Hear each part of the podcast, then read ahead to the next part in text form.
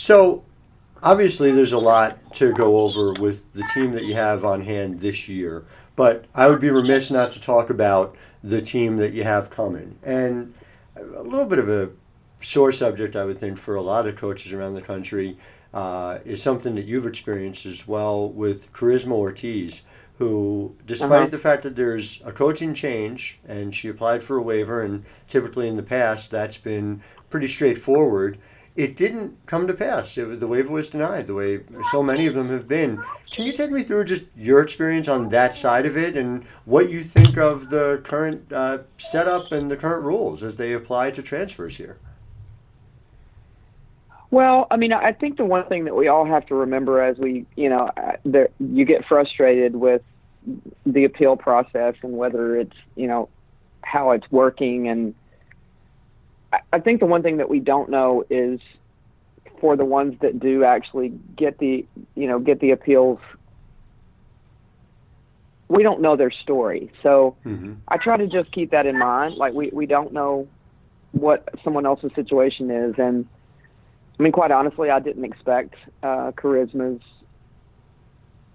waiver to be accepted. I mean, I, you know, I we appealed it. We tried everything we could, but I, I definitely wasn't necessarily on the side of thinking that that was going to happen. I mean, it, if that was going to happen, then they might as well just say, okay, anytime there's a coaching change, kids should be allowed to transfer and be eligible. But that's not the rule. So But should that be Um, the rule? I mean, it it just Um, feels like it, know, it doesn't help anyone. I mean, I- I think I think that kids are really most of them should be deciding on, in particular, women's basketball. I mean, I, I do think the degree is important. I mean, Mhm. I, I think the coaches is incredibly important also, and the staff, uh, current players, all of those things. But I also think that once they commit to a school and a city and getting a degree, then you know that should be the main focus for them and that's what you wish that they would they would get to the point to is that it's about what school they choose Mhm. you know not necessarily who the coach is or who the assistants are and all of that. Um, again i kind of go back to Joyner's situation. It's been you know I, I just appreciate the fact that she we've had coaching changes from assistants. We've had you know she's had different position coaches. And you know she wanted to get a degree at the University of Texas and she was committed to Texas. And I appreciate that about a kid because I, I think that's you know it's a life lesson for her. She stuck it out. Um, she'll have a T ring she'll have all the you know she'll be a Texas Ex and she'll have all the benefits of that that go way beyond the four years that she spends here. It's and I think that too many of them are not keeping all of that in mind. I mean, once you once you stay somewhere four years and you have a four year career at a school, then you are a part of a legacy, and those ties go way, way beyond just a couple of years. I mean, those go into your into your professional career, uh, whatever you choose to do professionally. And I just I just think that we need to get to the point where there's a little more thought process going into that. yeah, and you're absolutely we're right. It- not, you know, we're not there yet. I don't, I don't necessarily have an opinion on how the transfer status should go. I mean, that's for someone else to decide. I have to, I have to adjust.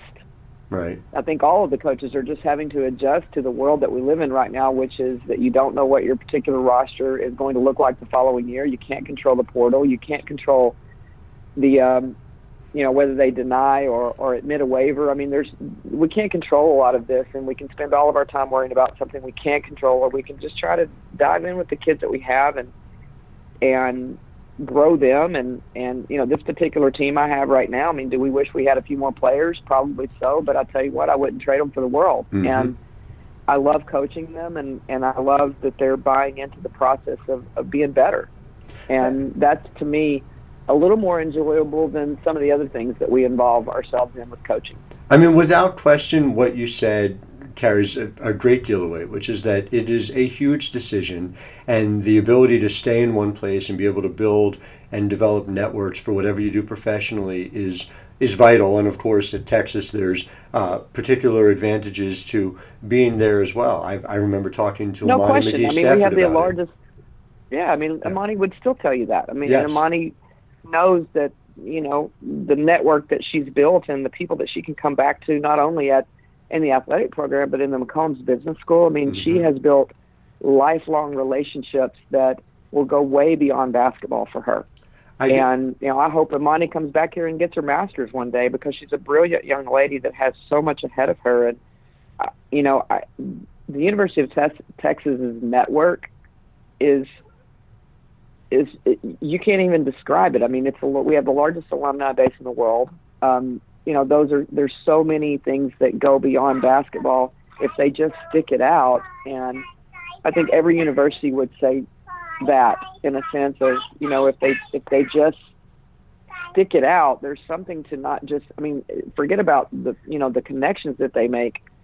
There's something that has to be said for people just sticking to something mm-hmm. you know, and not not. I mean, I say this all the time. There's not probably not a freshman in the country that's going to tell you that they're happy. it's a hard transition. True. It's a really hard transition to make, and if they just stick it out, by the time they get to be, you know, the end of their sophomore year, end of their junior year, they're starting to figure not only the sport out and what you know what's expected at, at this level, but they're also starting to figure out like who they are and mm-hmm. what they want, and it's um, it's an important important um, trait I think to to learn how to stick something out because everything's not going to be perfect in life.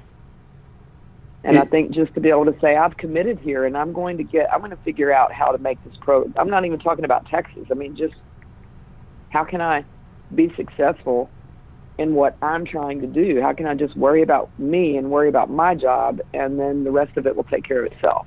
There's a life lesson. There, there's absolutely value to that. To me, the question is less about is it a huge choice and should people make those individual decisions to stick it out and, and you're right it absolutely is dictated by circumstances that much of the time we don't have the ability to see the thing that sticks out to me, and you could speak to this better uh, than I can by far, is the lack of transparency.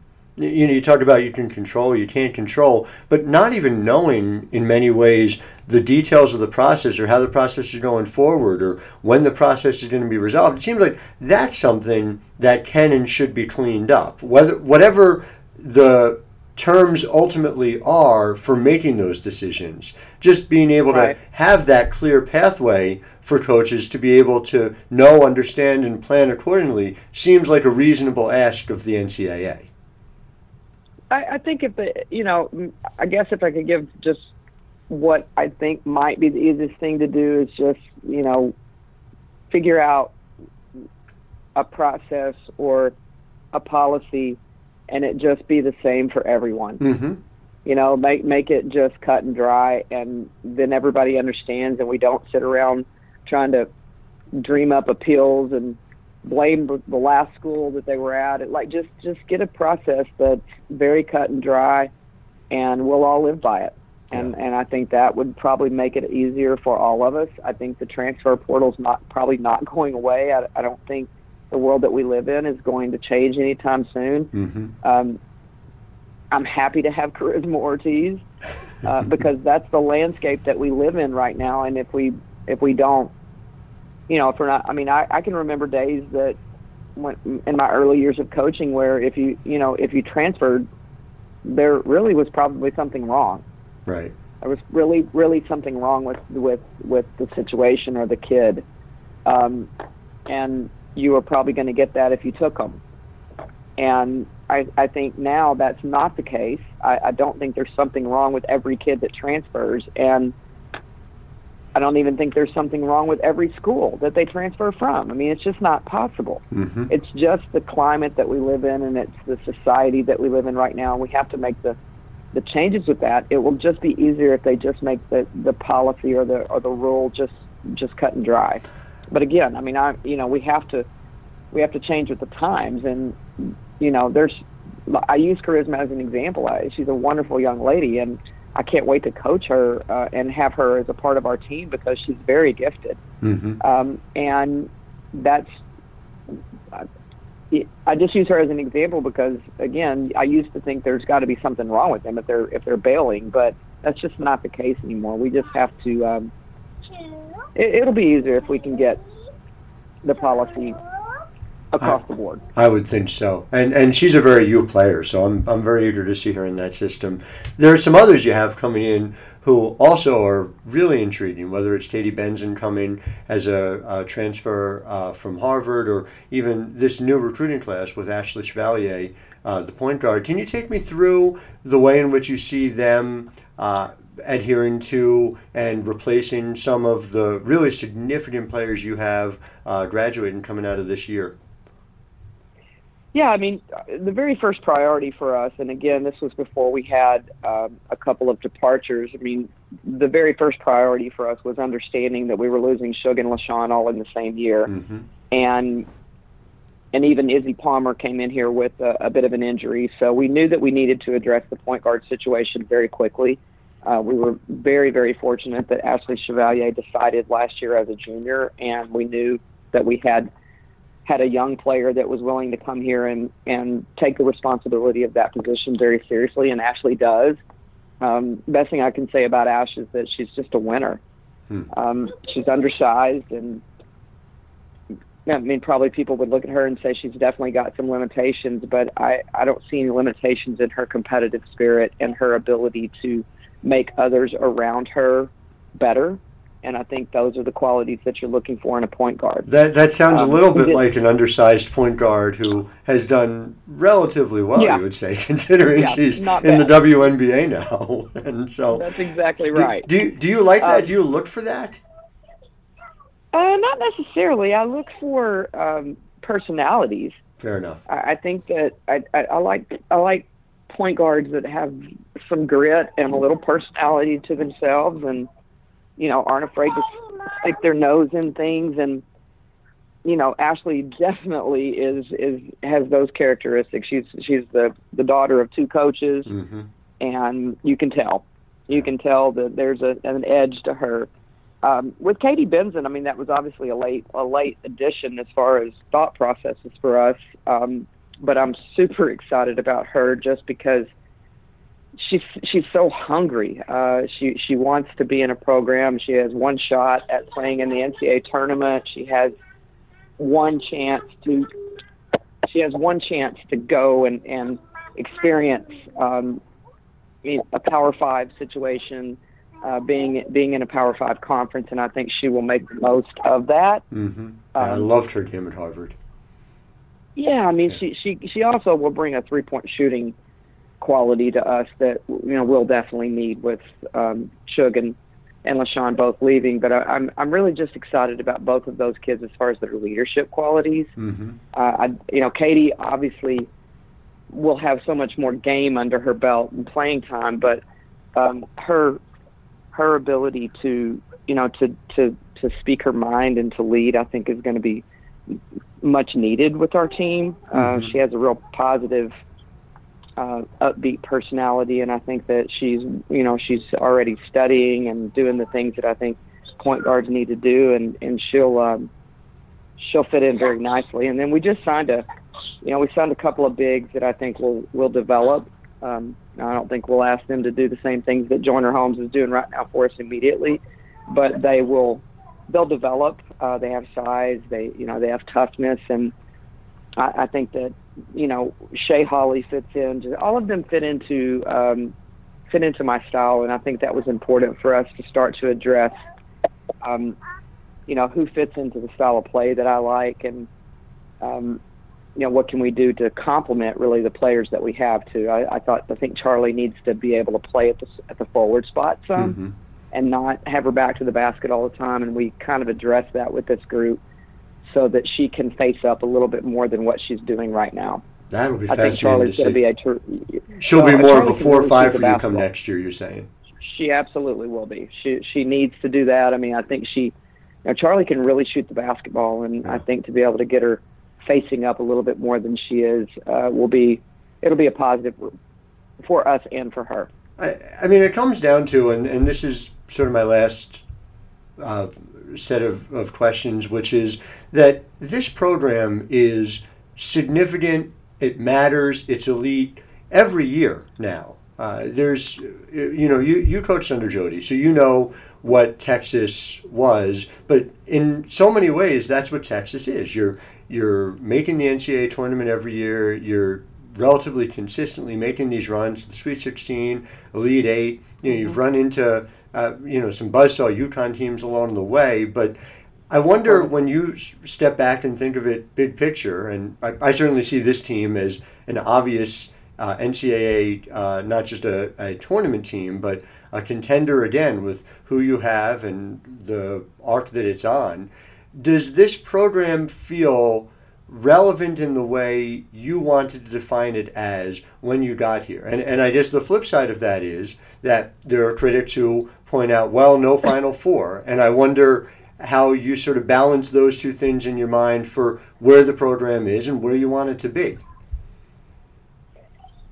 Yeah, I mean, I, I, am really proud of what we've done. I, I think that that the group, you know, that that took the job here, we knew that we wanted to get back to being really, really competitive in the NCAA tournament. We wanted to get back to, you know, having a chance to win the Big 12. I mean, obviously we haven't done that, and that's that's really what I think everybody looks at.